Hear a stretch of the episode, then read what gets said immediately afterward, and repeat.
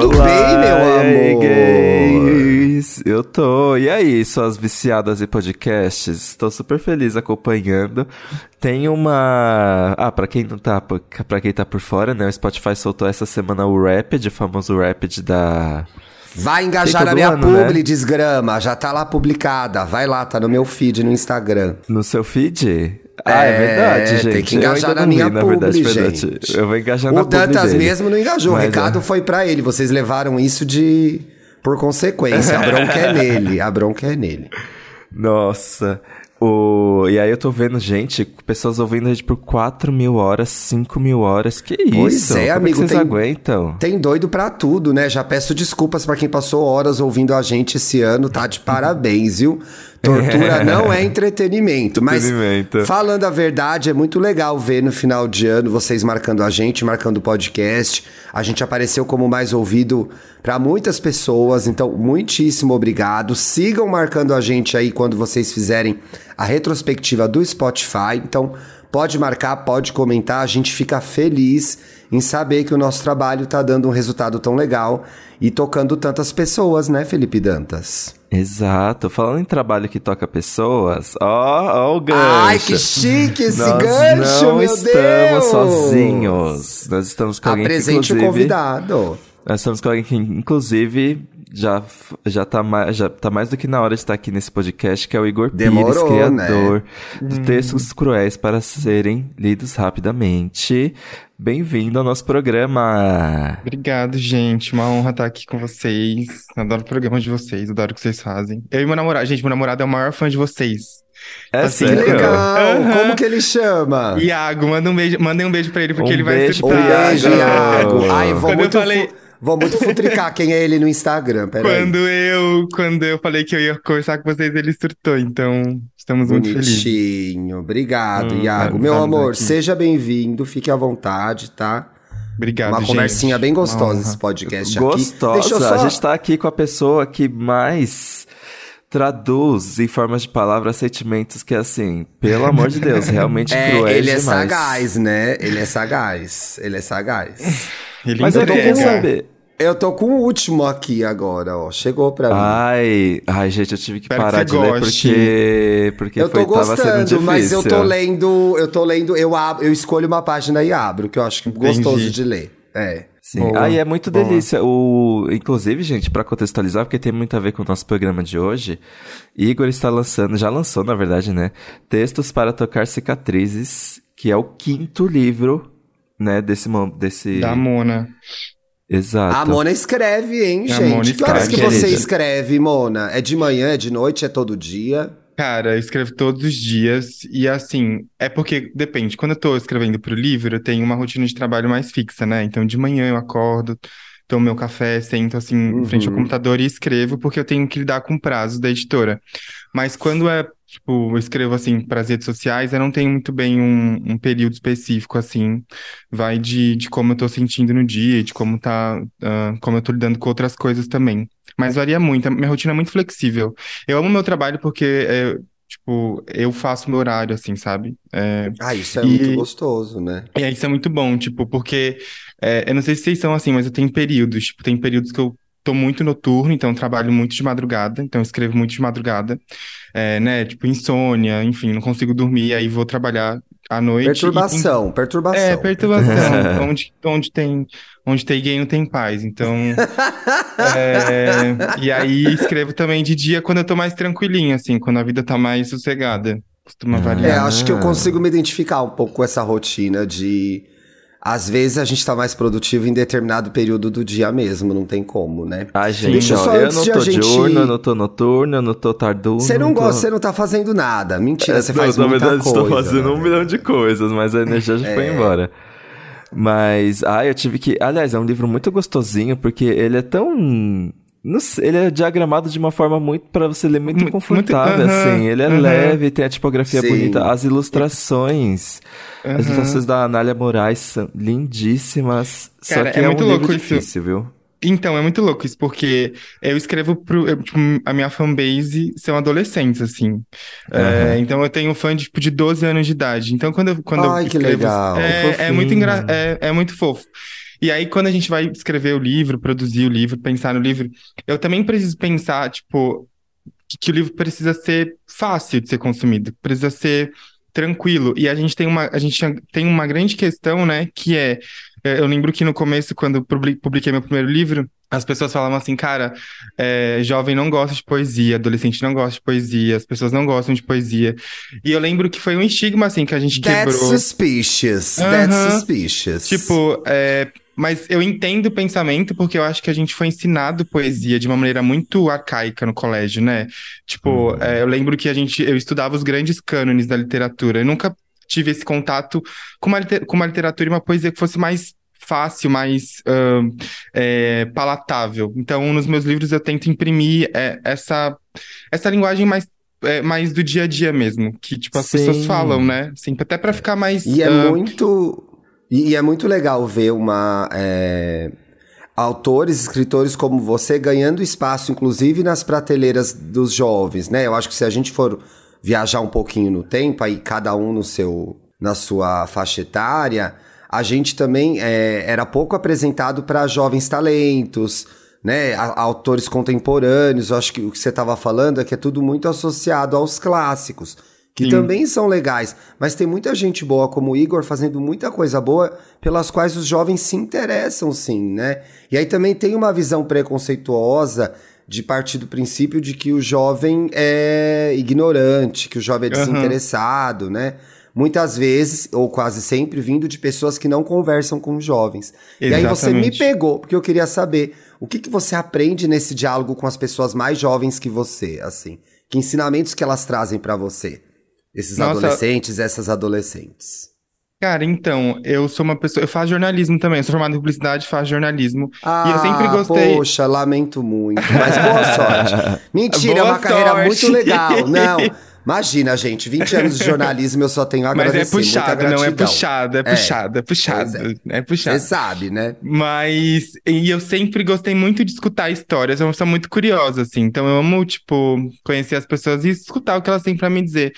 Então, uh, nesse sentido, assim, sempre que eu encontro com eles, para mim é muito louco perceber como eu tô tão distante, tão, eu tô tão próximo, né? Porque os meus textos, de certa forma, fazem parte da vida deles, mas também tô tão distante, porque, cara, pensa, uma, uma, um pré-adolescente, adolescente de 12 anos, eu tenho 27, tipo, são 15 anos de diferença. Então, tipo, a linguagem Muita é outra. Muita coisa aconteceu, né? A maneira como, é, como eles se comunicam comigo é outra, tipo, é, o que eles estão pensando sobre a vida e o que eles estão consumindo de música, literatura e, enfim, mundo é, é tipo, muito diferente. Então, eu sempre tento é, pegar essas essas coisinhas assim para uh, ah, colocar no meu trabalho, tipo entender como eu posso melhorar minha linguagem com eles. Mas eu, é isso, eles me ensinam muito assim, muito. E é tipo, é muito exemplo... importante ter, é muito importante ter autores como você que tratam os jovens com inteligência respeitam os sentimentos deles, totalmente, né? Totalmente, Eles é são muito, muito desrespeitados nesse aspecto, né? Muito. De tudo, ai, que bobeira, ai, isso passa, ai, é jovem. Não, é válido o sofrimento. Eu acho que nessa idade é ainda mais válido por conta da dificuldade que a gente tem de entender o que a gente está sentindo, né? E, e eu concordo totalmente com você. E eu comecei a escrever porque Uh, por exemplo, eu li muito Caio Fernando de Abreu na minha adolescência. Foi uma escritora assim, demais. tipo, da adolescência. Eu e eu sentia muita, e eu sentia muita necessidade. E foi um choque para mim, porque quando eu li com Morangos Mofados pela primeira vez, que Sim. é um livro que fala muito, so, né, tem, fala muito sobre ser, ser um homem e amar outro homem. Eu fiquei meio em choque assim, porque para mim uhum. aquilo nunca tinha eu nunca tinha sido uh, eu nunca tinha apresentado. Lido, apresentado. E aí, quando eu comecei a ler, eu falei, nossa, é possível. E aí. E uh, ele fala agora... de sexo abertamente, é, né? Abertamente, assim, de uma maneira então é tipo pau assim. no cu, porra, é, pinto, é, gozo. Uh -huh. Então é meio e chocante na adolescência. É, é meio, né? é meio chocante, mas ao, mesmo, mas ao mesmo tempo. É um tesão do sentia, caralho, é uma eu delícia. sentia, E eu me sentia muito seguro e confortável, assim, sabe, na minha pele. E hoje, sendo escritor, eu fico pensando, cara, se eu tivesse tido uh, escritores. Uh, eu escrevo o que eu gostaria de ter lido na adolescência. Sim. Tipo, eu queria muito uhum. ter lido, tipo, um autor que falasse, meu, que tá tudo bem sofrer por amor e que, tipo, tá tudo bem ser quem você é. É então, eu acho que é, os adolescentes de hoje em dia, os jovens de hoje em dia, tipo, eles estão muito privilegiados porque existem muitos escritores hoje, nacionais, tipo, brasileiros, que, contemporâneos que escrevem uh, e produzem uma literatura muito massa, assim, que a gente, eu não tive tanto contato, por exemplo. O, tipo, era muito limitado para mim. Eu conhecia o Caio Fernando e mais um autor que era gay, ou que era negro, sabe? Que, tipo, tava produzindo uh, uma literatura boa. Então, é isso, assim, eu tento e quero ser, é, tipo, essa referência para esses adolescentes, assim, de, cara, tipo, é possível ser um autor. E é legal, e, e é legal a gente ver essa linha do tempo, né? De, de, de, como essa, de como esse espaço que vem sendo conquistado por um, um, um, um, homem gay como você, ele vem sendo construído lá de trás. Ele vem com o Caio Fernando, ele vem com um monte de gente. Não, não é agora, não começou agora, né? Uhum. É, e eu também fiquei pensando aqui se, de fato, quando a gente está principalmente se comunicando, ou escrevendo, ou gerando conteúdo, que é muito da nossa vida, se a gente de alguma forma não está conversando um pouco com principalmente nós, homens gays, você é gay, né? Sim. Não, não fazer isso, né? Sei Melhor lá, perguntar. Né? Vai saber, né? Vai que... eu, eu acho que é, é, é, eu vejo isso com uma certa constância, o quanto que nós, homens gays, é, em alguma medida, estamos conversando com o nosso eu adolescente, que de alguma forma ficou carente de tantas coisas, né? Então, muito, muito legal o seu trabalho. Agora, o que me intriga aqui é, é o que está por trás da ideia de tocar cicatrizes, né? Porque eu acho que nem sempre olhar cicatrizes é uma coisa fácil. Talvez a gente prefira escondê-las, não revivê-las. Elas podem ser uma, uma memória ruim. Então, da onde partiu esse esse esse, esse, esse, esse recorte nesse, nosso, nesse novo livro? Então, eu tava no começo da pandemia, em 2020, Ui, e eu tinha... É, que horror, Mona, meu Deus, foi... que pesadelo, Mona! Tipo, e foi assim, esse, esse foi o livro mais longo que eu tive contato, assim, eu fiquei dois anos e meio escrevendo ele. E no começo, eu tava, eu tava escrevendo porque eu tinha acabado de terminar o um namoro, Cara, eu terminei esse namoro bem na semana que decretou lockdown. Então foi tipo, na semana que o Nossa, governo que federal combo. falou, então. Cara, foi, foi tipo assim. Juro, foi é, desesperador. Pediu e pra aí... voltar? Vamos voltar, veio a pandemia. Cara, não, porque eu tava muito seguro da minha decisão, assim. Eu sou, sou muito segura das minhas decisões. Qual é é seu bom. signo? Você acredita em signo? Aham, uhum, sou leonino. Ah, eu sou muito segura das minhas decisões porque eu sou a boa, eu dou meu nome. Vai. então tá, e aí, lá. Mas, mas, mas, gay, eu sofri muito pra terminar, tá? Tipo, porque eu sou Foi tipo você de que pessoa... Aham. Uhum, porque eu fiquei, com... eu fiquei meses assim, cara, não tô feliz, não tá mais legal. Então, tipo, a ideia foi crescendo dentro de mim até me consumir, até falar, caralho, não aguento mais. Chega. Mas... E aí eu tava no processo de escrever sobre essas questões, assim, sobre essas cicatrizes. É, e eu falei, ah, vou escrever porque eu acho que eu tô bem já sobre isso. E aí eu percebi que muitas, muitas das coisas que eu tava aí eu escrevendo... percebi que eu não tava bem. Não tava bem, que na verdade... que tipo assim, quando você acha que você tá... quando você acha que você tá bem... Mona, aí você Ele vê que você não tudo. Tava mal pra E caralho. aí, caralho, tava mal pra caralho, sério. E assim, e foi um, um mal-estar, assim, que me acompanhou durante muito tempo, durante, ah, enquanto eu escrevi o livro. E aí eu comecei a pensar, cara, realmente, assim, eu tenho muitas cicatrizes é, com as quais eu preciso lidar e muitas questões com as quais eu preciso lidar e que pra mim, Igor, fazia muito sentido voltar pra elas. Porque eu sou, tipo, eu, tipo, artista, né? Eu acho que artista tem uma função, assim, de se olhar com, com, tipo, de dar um mergulho em si mesmo. Eu acho que é o nosso trabalho. Tipo, tirar a arte desse lugar, assim, de um lugar de, de, de um olhar clínico sobre si mesmo. E eu sou muito clínico sobre mim, sou muito. É, é, me autoanaliso demais.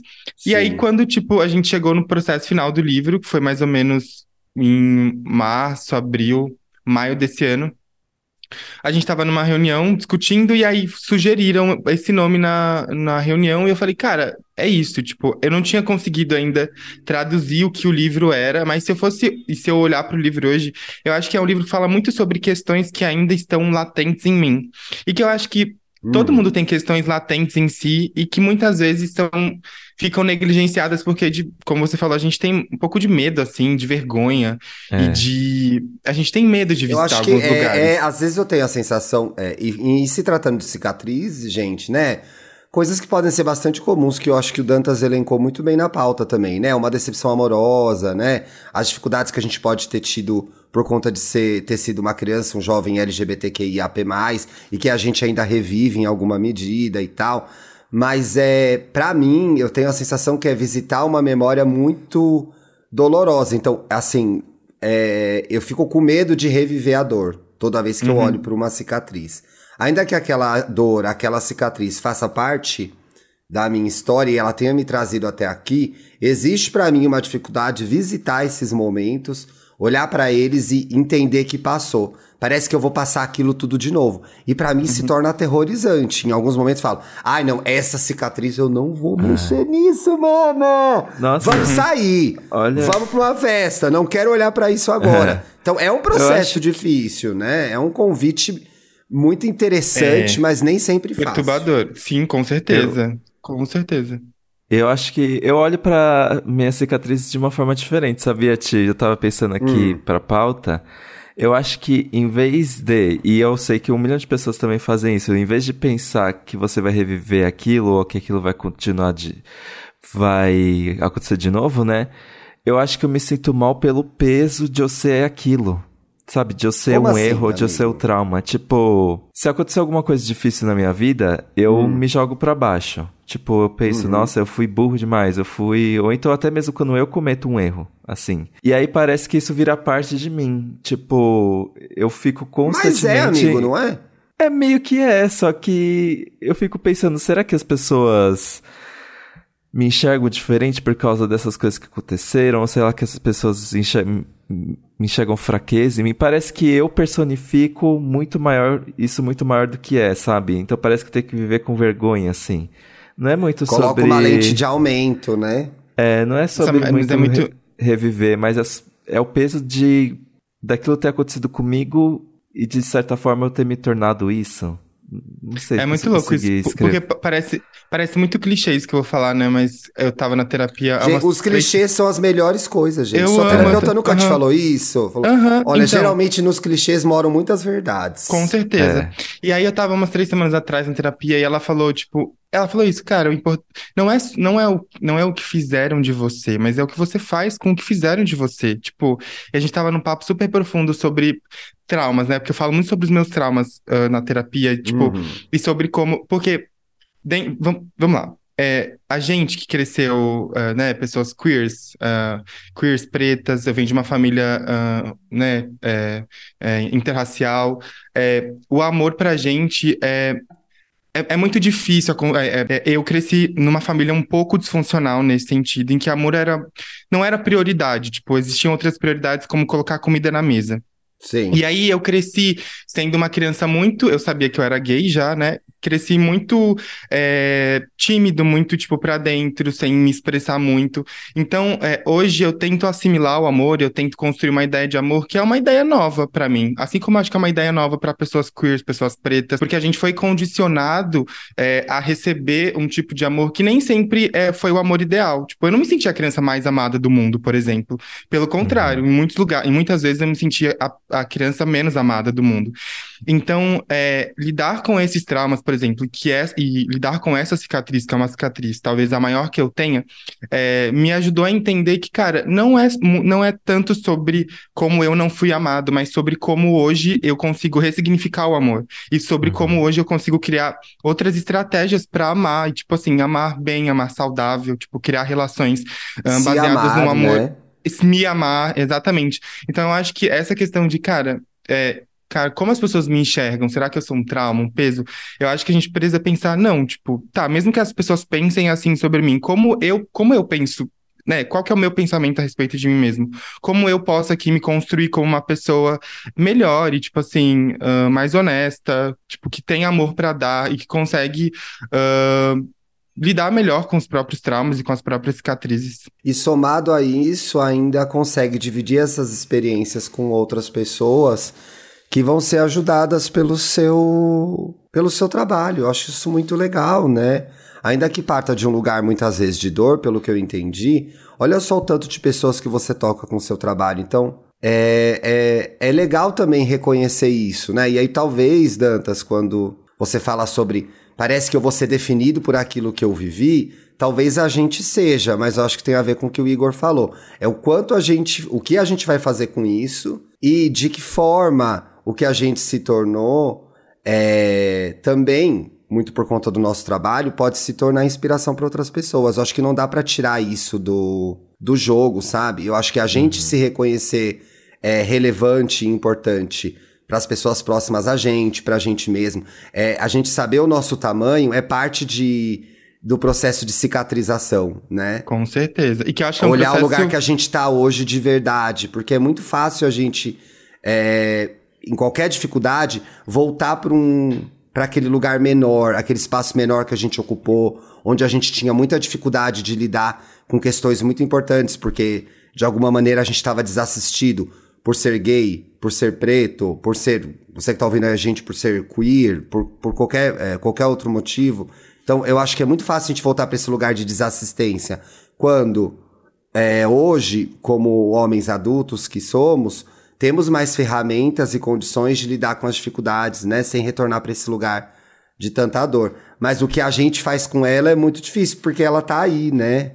Uhum. Ela fica aí, ela vira outras coisas, né? Ela pode virar tipo raiva, um fantasma.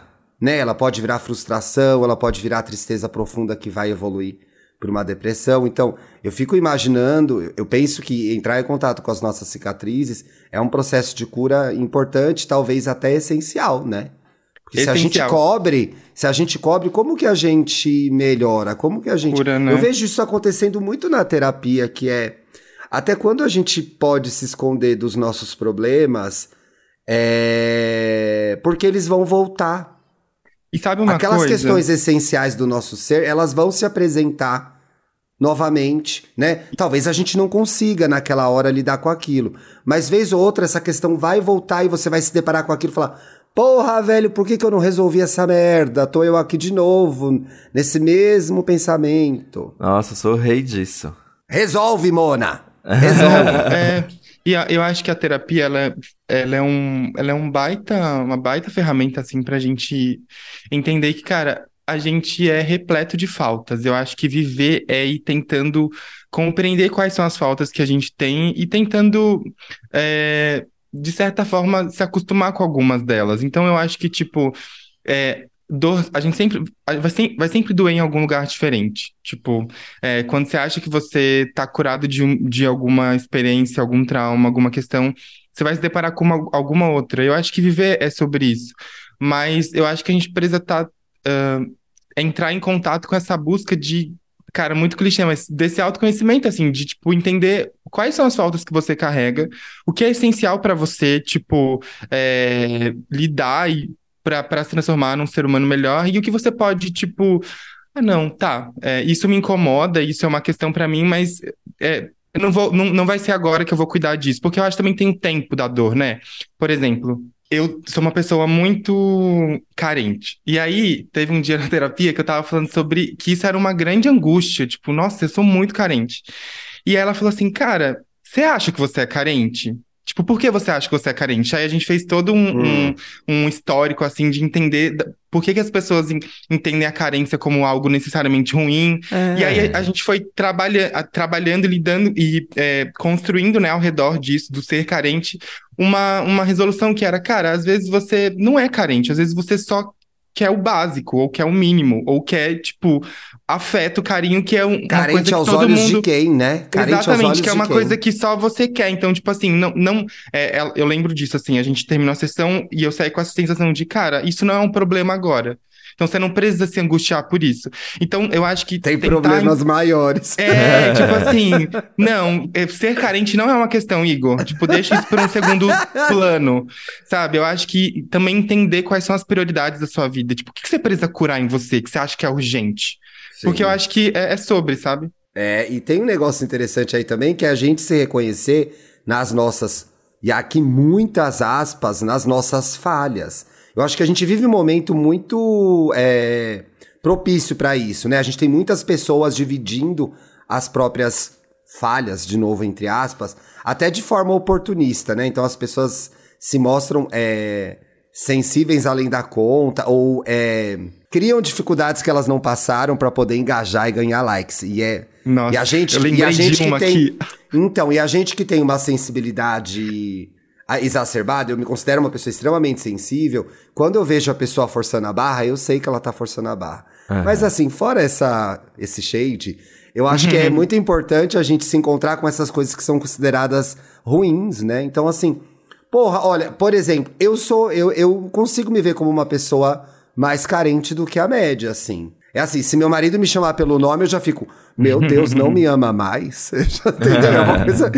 E é bom você saber que você sai desse lugar, né? Porque você consegue, inclusive, entender que aquilo é uma necessidade sua que às vezes as pessoas não vão saber, entendeu? Uhum. Né? Poxa, olha, eu tenho. E aí não tô falando de natureza criminosa, mas de repente, por conta das suas cicatrizes, você se tornou uma pessoa ciumenta.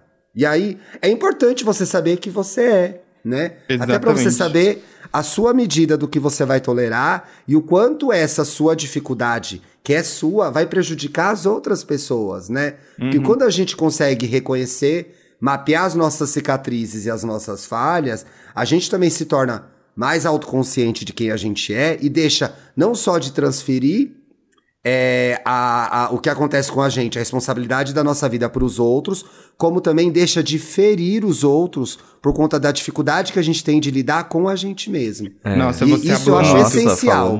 Eu acho isso essencial. E, e, cara, sabe o que é mais bizarro? Isso volta pro que você falou no começo é muito difícil. É tipo, as pessoas não querem se encarar, Ti. As pessoas não querem falar. Não, as eu pessoas não. Tenho... As eu vou fechar a câmera. Tô fechando a câmera. as pessoas não querem, de verdade, as pessoas, as pessoas não querem chegar num, num nesse momento de olharem para si e falarem, não, a responsabilidade disso é toda minha. Fudeu, Nossa, não. Sou eu, né? Sou eu, o problema sou eu. Sabe? Tipo. Na minha é... seleção, eu sou o Neymar. Infelizmente é, gente, Mona. Infelizmente tá com você a bola. Se você não fizer o gol, ninguém vai fazer. É Exatamente. Terrível. E aí, só, tipo, né, terminando de responder o que você tinha perguntado, o livro, eu acho que o livro surge nesse sentido, assim. Eu acho que também é um choque, vai ser um choque, é um choque para algumas pessoas lerem alguns textos e verem que, cara, tem muita raiva nesse livro, tem muita mágoa, tem muito ressentimento, tem mesmo, porque eu sou, tipo, é, é, são os meus processos, assim, e eu não fujo deles. Então, eu acho que é, o livro, o Tocar Cicatrizes, vai nesse sentido, assim. Eu, eu quero que as pessoas olhem para si mesmas e se encarem, tipo assim, é, e, e, né, tirem desse... E legitimem desse, isso, Desse face a face, tipo assim, porque é isso, gente, se você, cara, se você não olhar para si mesmo, para encarar todas as suas questões, você vai continuar reproduzindo comportamentos é, é, tóxicos, você vai acabar é, transferindo e terceirizando, é, é passando para outras pessoas o que é responsabilidade sua. Tipo, é, você com é, os seus sentimentos e lidar com você mesmo é uma responsabilidade sua, não é do outro. Então, eu acho que o livro vai nesse sentido, assim, de lidar com suas próprias cicatrizes, cara. Banca, se banque, tipo, sabe? Gente, olha só, gostoso de ler, de ouvir. E de ver também, porque a gente tá vendo. É, é, e eu acho que dentro desse processo, né, Igor, é ter bastante, e a gente fala muito disso aqui no IAI Gay, ter bastante generosidade consigo mesmo. Porque eu Com sei certeza. como pessoas queers tendem a ser, que é, ah não, agora eu vou ser uma pessoa melhor. E aí elas vão fazer disso uma missão para provar a eficiência e serem excelentes no processo de autoconhecimento. Então a gente, por conta do, do, do preconceito, da desassistência que a gente tende a viver, né? Aí tem questões geracionais, questões familiares, jornadas pessoais. A gente tende a, a, a querer buscar esse reconhecimento através de eficiência, de mostrar muito serviço, muito trabalho. Mas esse processo de é, olhar para suas cicatrizes, de se autoconhecer, ele não pode vir com essa cobrança de excelência novamente. Você não precisa ser a melhor pessoa do autoconhecimento do mundo. Você tem que ser a melhor pessoa para você, uhum. no seu tempo e desculpa, não, é, vai, não vai ser só vendo vídeos na internet. Assim, é, é, é quase que essencial que você tenha, dependendo inclusive do lugar onde você esteja, ajuda de é, ajuda profissional. E aí tem outra coisa que eu queria fazer esse paralelo, e, e que eu já fiz aqui, mas eu acho importante, porque tem a ver com cicatrizes, é a, a, da mesma forma que você cuida dos seus machucados físicos e das suas cicatrizes físicas, né? Um corte na, na mão, cortando um queijo, né? Uma cicatriz no joelho. Eu tenho uma que meu irmão bateu na minha cabeça, eu usava aparelho, bati com o aparelho no joelho e ficou um corte enorme. Da mesma forma que você cuida das suas cicatrizes físicas, você tem que cuidar das suas cicatrizes mentais. Então, elas também precisam de assistência. Você não vai lá e não limpa a cicatriz, não vai de repente dar um pontinho, costura, Então, as cicatrizes que a gente tem mentais também precisam desse cuidado desse especialista. Então, aí entra um terapeuta, entra um psicólogo, um psicoterapeuta. Então, é também dar valor para essas dores que a gente tem, porque elas não são bobagem, elas não passam sozinhas. Ah, eu vou Elas não dormir, precisam de Deus. Elas não precisam de Deus. E aí, viva e acredite no seu Deus, mas acompanhe, mantenha a, a terapia, entendeu? Faça É, as duas coisas. É isso. Uma- é, pode trazer conforto, mas elas precisam de ajuda. Assistência técnica, Mona. Total. Quando quebra a sua máquina de lavar, você não leva na assistência técnica? Então você tá fudida. Você terminou um namoro agora, você perdeu o emprego, você tá com a autoestima lá embaixo. Muita gente tá voltando aí da pandemia derrubadaça, né? Eu vejo amigos muito próximos, e inclusive eu mesmo já falei sobre isso aqui, com muita dificuldade de retomar muitas coisas. Cara, assistência técnica. Peça ajuda, porque sozinho não dá. Sozinho Exato. não dá. Mas sabe Até qual os que é a- psicólogos fazem terapia, gente. Mas sabe qual que é a armadilha, eu acho, também? Por exemplo, a gente tá acostumado quando a gente tá falando sobre cuidados com o corpo, da gente se cuidar, tipo, ai, é, cortou o braço, é, passa ali um, um remédio, não sei o que, tá com dor de cabeça, toma remédio. E só que aí, quando no caso da gente é de cicatrizes da cabeça mesmo, né, leva muito mais tempo. E aí, sabe o que eu acho que é onde mora o perigo? Quando a gente fica também muito acostumado a estimulações de prazer muito mais rápidos do que tentar se entender e ir para uma terapia, sabe? Por exemplo, eu editei um podcast recentemente que a pessoa falou de uma pesquisa de que as pessoas preferem, sei lá, estou triste, estou deprimido, é, vou jogar um videogame, ou vou fazer compras, ou vou assistir uma série pra esvaziar a cabeça. E aí, tipo, tá sempre jogando ali o, o real problema embaixo do tapete, né? Ah, mas faz parte. Tem dia que a gente não quer pensar, né, pessoal? Imagina pensar todo dia nos nossos problemas, gente, que horror. Exato. Sem Ai, tomar gente, uma tô, cervejinha, não dá. Eu tô dois meses sem terapia e eu vou enlouquecer, eu vou coringar. Nossa, gente. já é já melhor- vai coringar no ar, hein? A gente sabe que ar. coringa no ar. É muito Quem louco nunca coringou né? no ar? É muito louco isso, porque eu venho de, de novo, venho de uma família em que a gente nunca falava sobre terapia, não era uma questão. Em casa e, também não falava. E tipo, assim, É. era, ah, precisa de ajuda, peça pra Deus. Ora pra Deus, né? Eu venho de uma família cristã, Era uma então- família religiosa? É, É minha uma família é- religiosa, é, sim. É uma família religiosa. E ah, durante muito tempo eu achei que, de fato, assim, Deus ia sanar todas as minhas questões, assim, todas as minhas angústias existenciais. E até eu entender, até eu ter autonomia para falar, não, eu preciso de terapia, eu preciso cuidar da minha cabeça, nossa, foi um processo, assim, longevo, viu? Porque eu, eu custei a acreditar que a terapia realmente fosse fazer sentido na minha vida e hoje eu não me vejo, não me vejo sem terapia, assim. É, eu comecei, eu tinha, é, fazia terapia, aí eu parei no meio da pandemia porque eu não tinha me adap- me adaptado, aí eu voltei esse ano e, cara, foi a melhor decisão que eu tomei na minha vida. Porque eu sou uma pessoa muito criativa e muito paranoica. Sou muito paranoica, acho que é o meu laudo, laudo, paranoia, doida.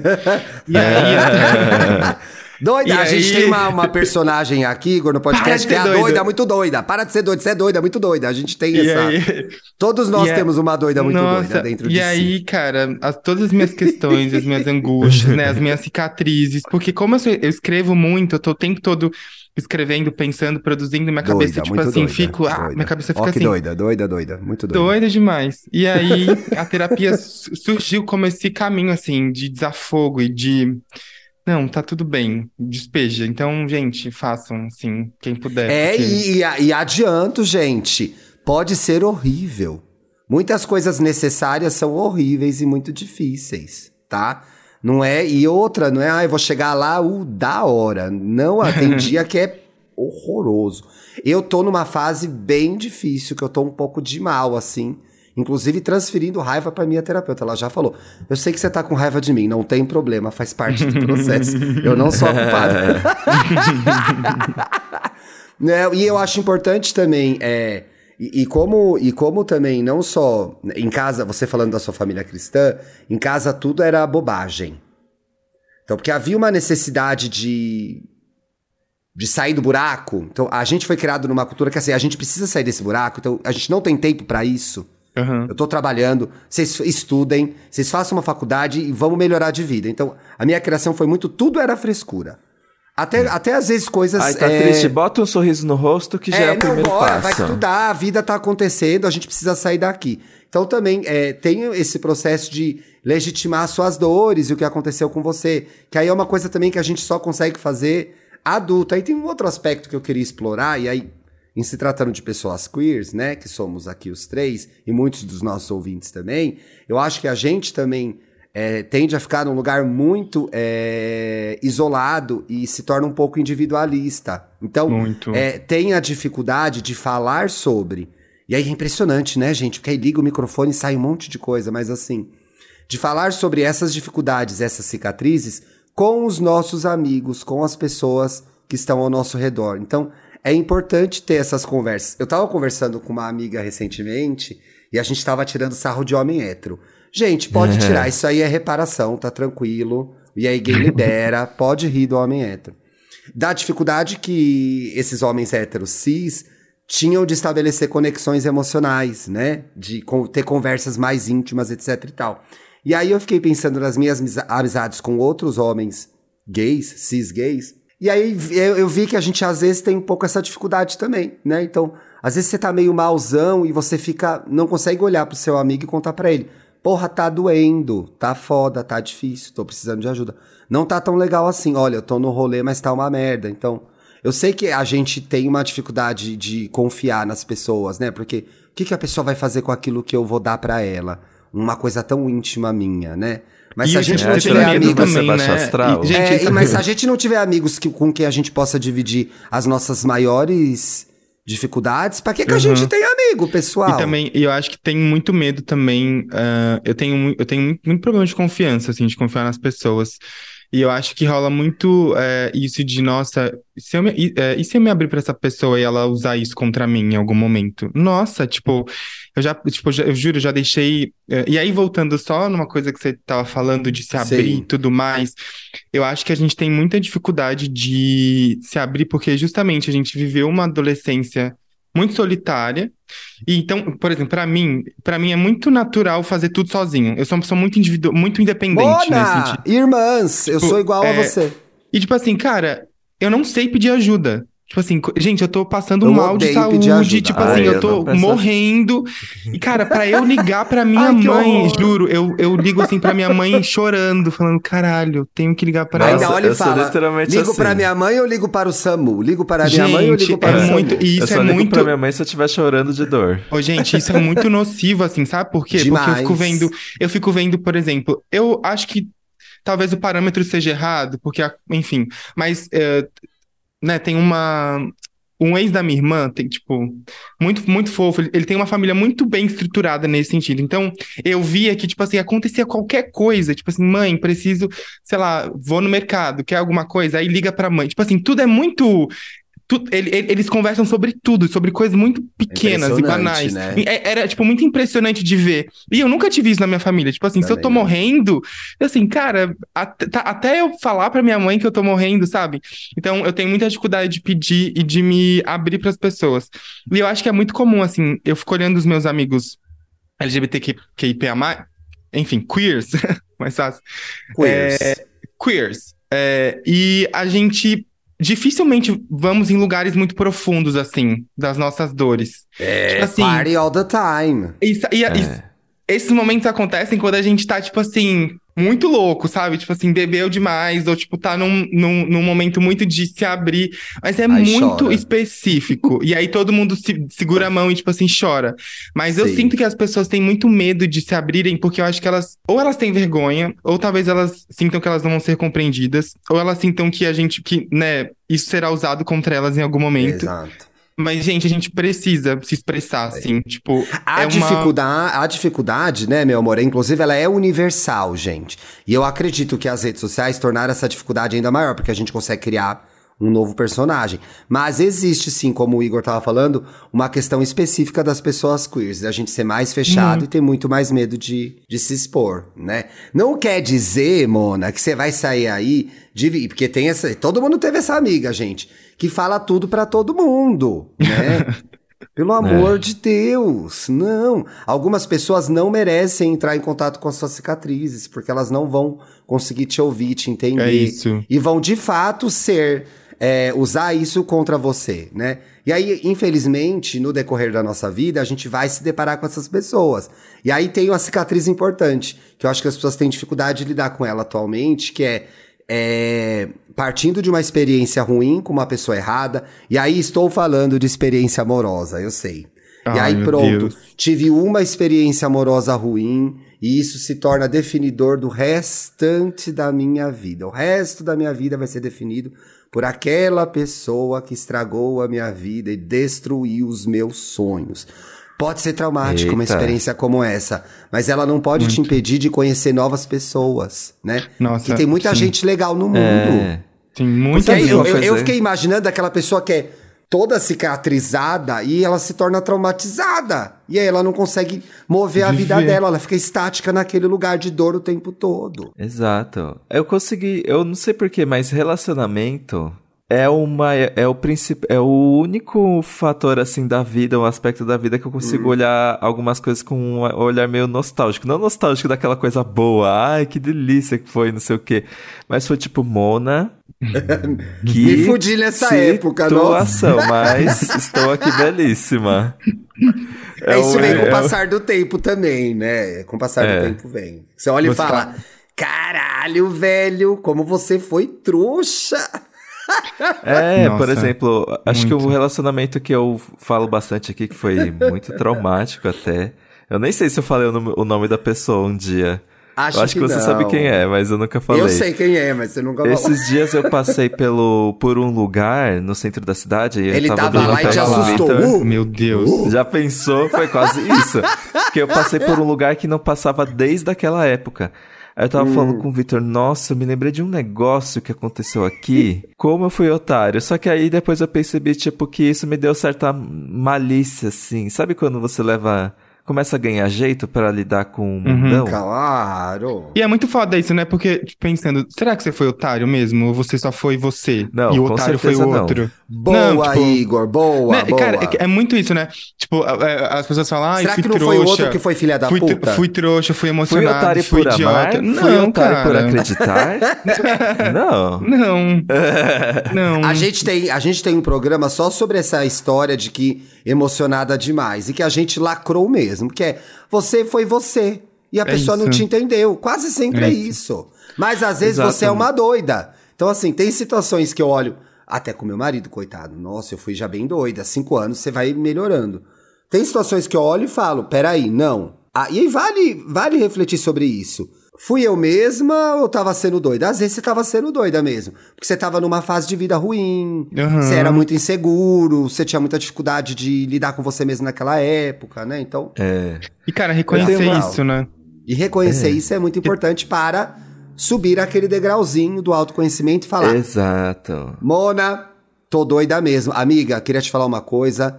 Tô numa fase que eu tô bem doida né? Cara, eu vejo é isso dentro, do meu, te, dentro do meu te, relacionamento. É, fala, fala, fala, fala, Não, e é muito bom você estar tá numa relação que você pode é, ser honesto e, e, pode falar assim, cara, eu não tô. Amiga, melhor amiga, não tô numa fase boa. Tipo, não quero não falar com bem. você hoje.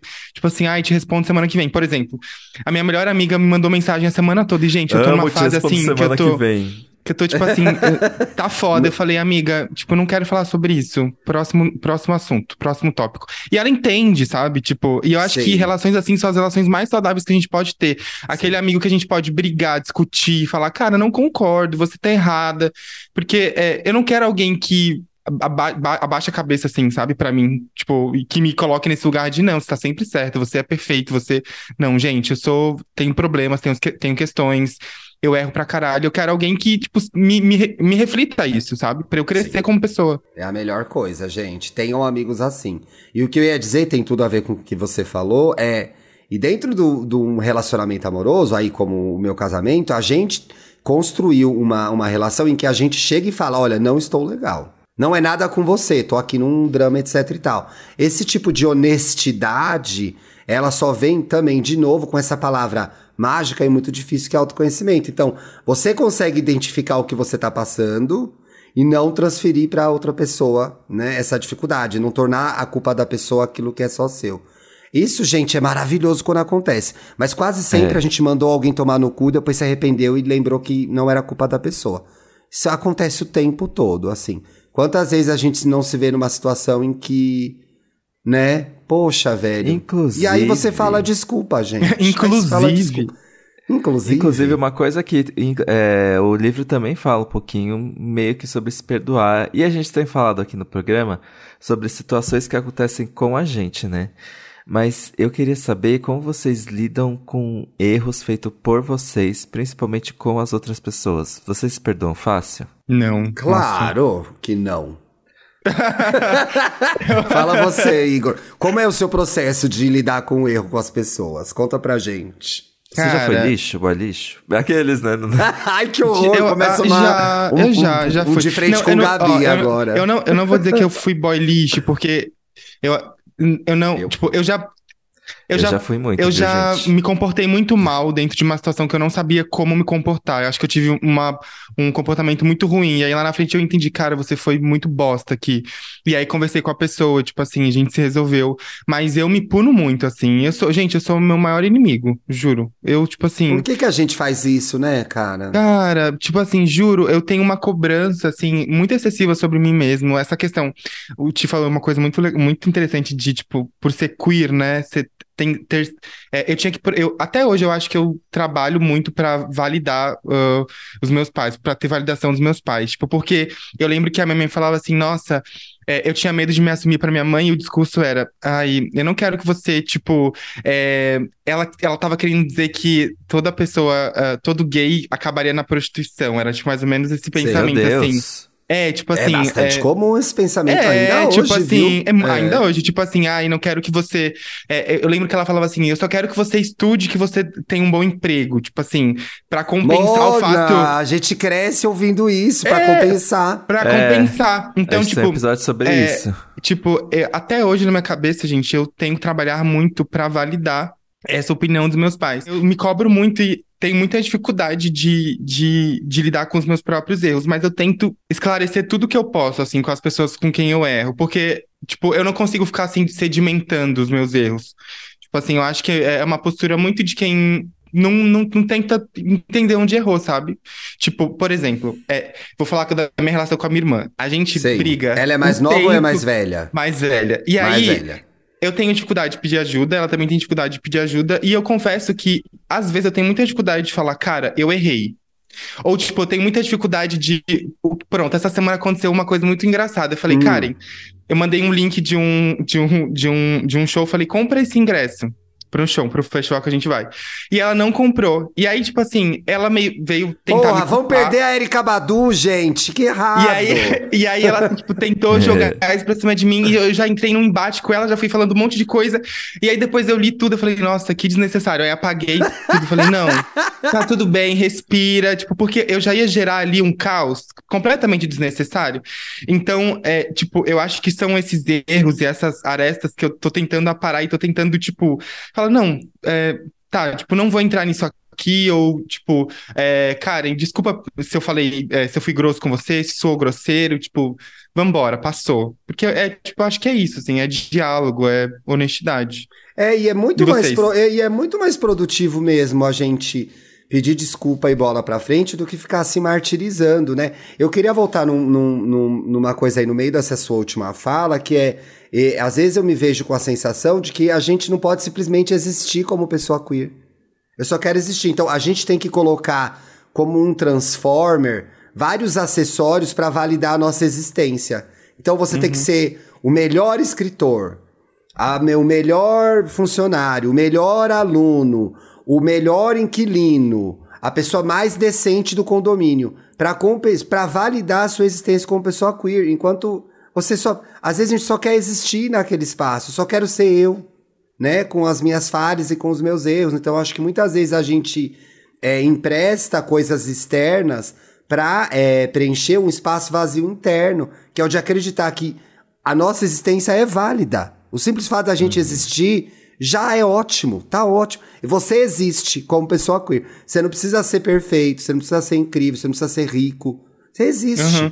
né? E tudo que vier de fora e que você conquistar, parabéns. Mas enquanto a gente não se vê como é, merecedor dessa existência, entende que ela é válida, né? Porque muitas vezes o mundo nos diz exatamente o contrário, nos trata como cidadão de segunda, terceira, quarta, quinta, sexta classe, é, a gente vai se perder. E aí a gente vai buscar fora coisas que tem que vir é, internamente. E eu E entendo gente- que essa dificuldade exista, porque a mensagem que o mundo passa é exatamente o contrário. E é De foda que a gente é acaba. menos. E você acaba vivendo uma vida que não é sua. Sabe quando você se dá conta, assim, você, tipo, tá lá vivendo sua vida, aí você para. Isso já aconteceu comigo. Eu falei, cara, eu não tô fazendo nada do que eu gostaria de estar fazendo. Por- E aí, tipo, você vai prestar atenção, tá, mas por que que você tá fazendo? Ah, porque minha mãe quis, porque tem a expectativa de Falaram fulano, que era bom, porque a expectativa de ciclano. E aí, tipo assim, você que acaba gay é entrando. assim. E aí você acaba entrando num vórtice, tipo assim, de, cara, eu não tô vivendo a minha vida como eu deveria estar vivendo, sabe? Isso é muito frustrante. Demais, demais. Então, e é uma armadilha bastante recorrente na nossa comunidade. Muito. Meu amor, eu acho que você tem que vir gravar mais programas com a gente. É, Essa conversa por foi favor, muito por favor. gostosa. Por favor. É. Adorei, viu? Recebi o livro, vou ler aqui. Muito e aí vou indicar no programa que eu quero comentar depois que eu terminar. Por favor, por favor. Vamos entrar no nosso bloco de dicas, gente? Vamos. Podemos, Dantas? Poder. Querido, você, quer falar do pode. livro? Você quer dar outra dica? Fica à vontade. A gente também pode começar e você dá a dica por último, se você preferir. Tá bom, eu posso começar. Gente, leiam Texto pra Tocar Cicatrizes, tá? É, acho que é um livro de poesia que vai falar muito com você, falar muito sobre relacionamento, questões existenciais, angústias, crises e dramas, que eu amo um drama. Mas eu quero muito indicar uma série, pro- tipo, todo mundo tá falando dessa série, obviamente. Qual que é? Mas The White Lotus eu amo, gente. Eu- pode eu indicar. amo. Pode indicar. Gente, gente, eu Ontem eu em e o Bruno novo, passamos seriamente. duas horas Gente. discutindo sobre o que é essa série. Gente, essa Tão série. é. Não, cara, é muito bizarro, né? Porque eu acho que fala sobre branquitude, sobre o que brancos fazem. Total. Mas é muito. é- é- sabe uma série que você acha que não tá acontecendo nada, mas tá acontecendo tudo? Tudo. E aí, Nossa, tipo, é sim. isso. Não tá acontecendo nada, mas aí, tipo assim, as coisas vão se conectando, que você fala, caralho, vai, alguma bosta vai acontecer.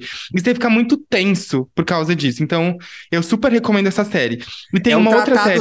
Essa série é um tratado socioeconômico, gente. É tipo assim, icônica. O E casal, série- hétero, o casal hétero branco opressor ali, aquela figura tremenda, né? A tentação com a qual os personagens. Todo mundo é corruptível? Cara, é muito louco Né? pensar. Eu me pergunto, todo eu não mundo é sei se vocês viram, eu não sei se vocês viram isso no, no Twitter, mas tem os Hum. dois casais, né? O casal que é considerado mais fútil e tem esse casal que é considerado, nossa, eles são incríveis. E aí Muito a elevado. crítica, a crítica era justamente, nossa, será que esse casal que é tão elevado, eles são tão elevados assim, porque eles são tão superficiais quanto esse casal que é É, fútil? Gente, juro. mas eles vivem e a crise. verdade- Eles propõem a situação de crise. Aubrey Plaza e o outro. Porque eles propõem a situação de crise que é: Ué, você vai ter uma visão crítica fazendo parte desse mundo? Peraí, Exato. Mona, qual é a E tua? na verdade, no último episódio, a gente vê que a, a Ó, o menina spoiler, loira. se você spoiler, não viu o eu não último assisti, episódio, eu não vi é, ainda. Calma, gente, deixa eu falar. Eu não vou entregar Escola nada. Felipe Cruz de podcaster, hein? Escola Felipe A Cruz gente de descobre, podcaster. a gente percebe no último episódio que a loira tá à frente. tá Não, à ela é frente. icônica. Gente, aquele diálogo ela que ela pegou a teve. Aubrey Plaza no pulo. Aquele diálogo que, ela- que elas tiveram naquele palácio lá, que elas foram pra aquela viagem, que ela falou assim, cara, eu sei o que ele faz. Tipo assim, eu tenho, eu tenho aqui minha bolsa de, de marca, Mas- eu tenho meu dinheiro, eu mas tenho, não te dá- eu tenho tudo ali- que eu quero. Ali eu me identifico com a personagem da Aubrey Plaza, porque me dá um nojo de pessoas tão. Elas, essas pessoas são tão privilegiadas que elas são tão cheias de si que nada mais importa, elas fazem o que elas quiserem. É. Mas, eu, mas eu acho que, eu, e eu sinto na... elas são na- donas de todo mundo. Mas eu sinto na outra que ela, ela, às vezes ela meio que projeta um desejo de ser, de ser igual. Sabe? Então eu amo, eu amo que a série co- coloca. é, isso é muito.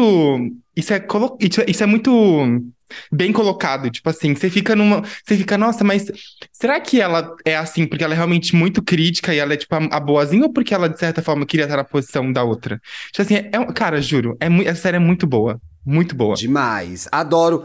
Toda vez pode indicar o White Lotus quando vier aqui, porque sempre gera uma discussão nova. gente.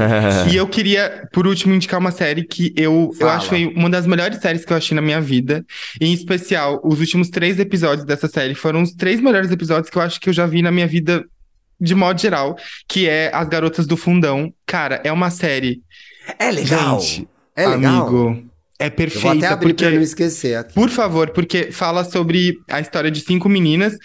É, não vou dar spoiler, tá? A história uh, que eles, uh, do trailer. E uma delas tem Sim. câncer e elas vão fazer coisas, tipo, um último desejo de cada uma. Então elas vão realizar cinco desejos que, cara, são os últimos desejos de suas vidas. E aí a série embarca numa narrativa de falar sobre questões existenciais. A gente tava falando que, né, da dificuldade que a gente tem de se abrir, e é uma série muito. onde as personagens são muito honestas sobre o que elas sentem. Então, tipo, elas Ah, fazem coisas absurdas, e, tipo assim, no final você fica, tá, mas quem tem câncer? E aí, tipo, ai, juro, é. Cara, eu chorei demais, é uma série perfeita, muito Tudo boa. passou pra mim, eu falei, será que eu vou ver? Será? Assistam. Ti- O, o Arrasou, quarto amigo. o quarto episódio é tipo assim, de uma maestria, é, é, os recursos técnicos que eles usam assim pra contar a história, tipo eles fazem uns paralelos e aí eles, cara, juro, é perfeita, perfeita, perfeita. Já Só quero assista. ver, gente. As Garotas do Fundão está na Netflix, pelo que eu vi aqui, né, Igor? Isso. Gente, eu tenho que sair, que eu tô aqui já em clima de final de ano, com um milhão de coisas Você vai gravar com a. Jamile, que eu sei. Vai lá. Eu termino o programa aqui com o Igor. Fechou. Beijos, muito obrigado por ter vindo, Igor. Beijo, Foi baby, obrigado. programa. Eu vou continuar lendo o livro Por favor, pra, me né, conta cutucar depois. um pouco as minhas cicatrizes, porque, meu Deus. Tchau, Beijo, lindeza. gente. Boa Beijo, gravação. Ti. Dá Bom um beijo na. Jamile. Gente do céu, o Felipe Dantas saiu pra gravar o show de Jamile e nos silenciou. Denúncia, tentando silenciar duas gays. Igor, obrigado por voltar pra gravação, só pra gente encerrar, tá, meu amor? Imagina. O Igor tinha acabado de dar a dica dele e eu queria dar a minha também e ler o comentário de vocês antes de terminar. Gente, eu assisti ontem na Disney Plus o show de despedida do Elton John. Porra, foi muito legal, gente. Eu sou super fã do Elton John, vocês sabem. E o Elton John não vai mais se apresentar, ele vai se aposentar, ele tá com 76 anos. E aí a Mona sabe fazer dinheiro, vendeu essa despedida pro Disney Plus. E aí ele canta, obviamente, os maiores clássicos. Mas eu- duas coisas me chamaram muita atenção, né? E eu fiquei muito reflexivo sobre isso. Fora ele estar em excelente forma e cantando muito bem, a primeira é, poxa, que foda, né? Esse cara, um homem gay que foi um astro mundial, que é um astro mundial com 76 anos. Então, o tanto de porta que ele não abriu, eu acho importante considerar isso. E o quanto ele não sofreu também, né? Por, por ser um, um homem gay nessa indústria que ainda é super preconceituosa. E a segunda coisa que eu achei muito legal é a licença que ele dá para as pessoas, de forma geral, se divertirem e curtirem. Então, assim, você vê as imagens da audiência e da plateia, tá todo mundo montado, de óculos do Elton John. Então, Ah, uma- Sabe como se ele desse uma carta branca? Hoje você pode ser feliz, que ninguém vai falar nada. Então eu achei esse astral do show muito bom. A Dua Lipa aparece e também a Kiki D, que gravou Dogon Breaking My Heart, também aparece numa... É raro, né? Fazia tempo que eles não se apresentavam juntos. Então tá lá no Disney Plus. É, a despedida é no, no estádio do Dodgers. Esse é um show clássico do Elton John de 75, que é aquele que ele usa o uniforme dos Dodgers. Muita gay no Halloween sai com esse uniforme aí, fantasiada de Elton John, que eu já vi. Então vale muito a pena, gente. Muito legal, vai lá ver, tá? E aí, vou ler os comentários de vocês. Vamos ver o que vocês falaram sobre o último episódio. Ó, a arroba nerdputa, meu filho. Meu Deus, sobre o tema de férias, sou uma fusão do Twitter e do Dantas. Entre a vontade de não fazer nada e o medo de deixar alguém no meu lugar. É, meu filho. O Adriano comentou: na retrospectiva do Spotify, só deu EA Gay Podcast como mais ouvido. Arrasou, lindo. E a Wake, poxa, meu amor, eu nunca viajava de férias porque não tinha companhia. E aí fiz 30 anos e decidi me dar uma viagem de presente. Muito bem, tem que sair de férias, gente, tá certo. Você saiu de férias esse ano já, Igor? Não. Vai sair? Não mais, estamos em também. dezembro, né? Não. Cara, Tem férias tá- tá planejadas? uma coisa. Não. Cara, desde quando escritor tem férias? Tipo assim, eu, gente, eu não costumo Não ter paz. férias. Não há Não, paz. paz. Ô, meu amor, tem que tirar alguns dias de descanso. Tenho, Do preciso. contrário, como que você vai continuar produzindo coisa boa? Preciso, preciso, preciso mesmo. Querido, mais uma vez, muito obrigado por ter gravado com a gente e por Pô, eu amei demais. por ter voltado para finalizar o programa e não ter me deixado sozinho Imagina, aqui. imagina. Eu tava aqui no computador. Foi tudo, gente. Muito, muito obrigado, assim. Eu amo ter, eu amo ter esse tipo de conversa. Que, que é- eu sinto que a gente não tem com muita frequência, sabe? Então, fico muito feliz de poder conversar sobre essas pautas, assim, que são importantes, né? Pra gente, pra nossa E le- cabeça. Que legal que você se sentiu à vontade. A ideia é essa. Também fiquei muito à vontade de conversar com você. Você é um menino muito talentoso e inteligente. Parabéns pelo seu É, trabalho, viu? Imagina. Gente, Igor Imagina. Pires está com um livro novo, Textos para Tocar Cicatrizes. Tá babado. Vai lá comprar, vai ler. Marca a gente se você tá lendo que a gente quer ver. Um É beijo. gente. Bom Beijo. fim de semana para vocês. Lembrando que esse podcast é um podcast G-Show disponível na Globoplay e na sua plataforma de áudio preferida. Nosso programa de apoiadores está no ar, tem um link aí para você apoiar. É, vídeos de três programas e um grupo exclusivo para quem apoia esse podcast. Aproveitem o fim de semana. Terça-feira que vem a gente está de volta. Um beijo. Valeu, Igor. Valeu, gente. Beijo.